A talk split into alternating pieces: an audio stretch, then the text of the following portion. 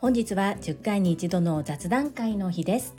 先日配信させていただきました超潜入リスペクトラボの収録を終えての反省点をアウトプット共有してみたいと思います。このチャンネルではボイシーパーソナリティを目指すジュリが家事育児仕事を通じての気づき工夫体験談をお届けしています。さて皆様週末ですね。いかがお過ごしでしょうか？私は自分のこと家族のことそして次男と少し2人の時間を作ります。本題に入る前にご案内をさせてください。こちらのチャンネルでは個人スポンサーさんを募集しております。ご自身の PR どなたかの応援何かの宣伝などいろんな形でご活用いただけます。概要欄にお申し込みサイトございますのでぜひ覗いてみてください。どうぞよろしくお願いいたします。そんなこんなで本日のテーマは超潜入リスペクトラボの収録を終えてということで所感をアウトプットさせていただきます。まずこの超潜入リスペクトラボって何？という方のために簡単にこの番組について説明させてください。超潜入リスペクトラボとは普段なかなかできないようなお仕事や経験をされている方のお話をリスペクトしながら聞かせていただくコーナーで月に一度のペースで2日間連続で前編後編に分けてトータル1時間程度でお届けしております。この超潜入リスペクトラボは1週間は無料公開をしており1週間後からは冒頭10分程度は無料で聞くことができるのですが有料コンテンツに移動しております。よって月額課金をしてくださっているメンバーシップ会員の方はいつでも最初から最後まで聞くことができるそんな配信です。9月から新たな企画として始めまして今回11月で3回目となりました。3回目のゲストとしてお招きしたのは元局アナウンサーさんでありフリーアナウンサーインタビュアーである宇波育代さんです。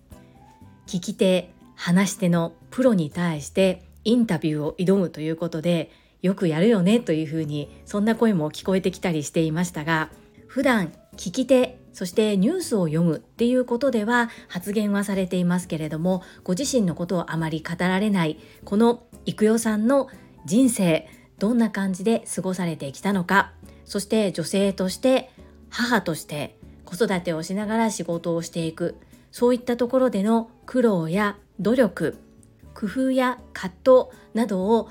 垣間見れる配信となっております。何よりも育代さんとっても明るいです。そして素敵なお声でとても聞きやすいです。来週12月6日水曜日までは無料で全編お聞きいただけますのでまだ聞いておられない方はぜひ聞いてみてください。概要欄にリンクを貼っております。どうぞよろしくお願いいたします。今回収録してみての反省点を2つお話しさせていただきます。まず1つ目は私の声が少し聞き取りにくかったなという部分。2つ目は若干話がかぶっていて聞き取りづらい音声の部分があったなというところです。まず1つ目の私の声が少し聞き取りにくかったかなという部分。マイクが少し離れていたかなと思います。今までは収録時意識をしてできるだけ近くに近づけて行うようにしていたのですが3回目になり少し慣れてきてもしかしたら緊張感があまり足りなかったのかもしれません。準備に準備をしたつもりですが少しマイクの位置が遠かったのかなというふうに反省をしております。もしくはボリュームの調整がいまいちだったのかもしれません。次からはもう少し始まる前にしっかりと確認を行ってから開始します。そして2つ目の声と声がかぶってしまうところがあったかなという部分です。どうしてもまだまだ「間」が怖くて「間」を開けないように一生懸命言葉を探している自分がいるのかななんて思っています。プラスアルファ聞くというところに特化して聞き切るというところの訓練がまだまだ足りないなというふうに反省をしております。これもやってみたからこそわかることであり私としてはプラスに受け止めているのですがもしかしたら育代さん少し話しづらかったかもしれないなと反省しております。ただ2人で話をするだけだったらそれでいいんですけれどもその音声の部分だけを抜き取って配信するということを行っておりさらにこれは有料コンテンツでありますので次からもう少ししっかりと気持ちを切り替えてもっともっと皆様に聞きやすいような音声をお届けしてまいります。私はうなみいくよさんがポッドキャストでされている人生の天気はチャンスというチャンネルに一度出演させていただきました。その時に事前打ち合わせも含めてしっかりと対話をさせていただいたのが初めてゆっくり2人で話した時でした。それからメッセンジャーなどのテキストでのやり取りはあったもののまたお顔を拝見し2人きりでしっかりと話すっていうのは本当に久しぶりだったんですがやはり朝倉千恵子先生という共通言語があることでものすごく話がしやすかったです。いろんな意味で尊敬そして同じ子育てをしている母ということでお互いいろいろと悩みも尽きないのですがそれを悩みと捉えず思考は常にどうすればでいきたいそんな風に思いながら話ができたかなというふうに思いますいくよさんこの度はとっても貴重な時間を共有させていただきましたこと誠に誠にありがとうございましたそして今後ともどうぞよろしくお願い申し上げます。この配信が良かったなと思ってくださった方はいいねを、継続して聞いてみたいなと思っていただけた方はチャンネル登録をよろしくお願いいたします。皆様からいただけるメッセージが私にとって宝物です。とっても励みになっておりますし、ものすごく嬉しいです。心より感謝申し上げます。コメントをいただけたり、各種 SNS で拡散いただけると私とっても喜びます。どうぞよろしくお願い申し上げます。ここからはいただいたメッセージをご紹介いたします。第829回難題病院休診日に緊急ではない病とどう向き合うのかこちらにお寄せいただいたメッセージです。かおりさんからです。つりさんおはようございます。りんちゃんじんましんかわいそう。かゆいのはしんどいですよね。弾いてよかったです。できる最善の策をいろいろ探す樹里さん素晴らしいです。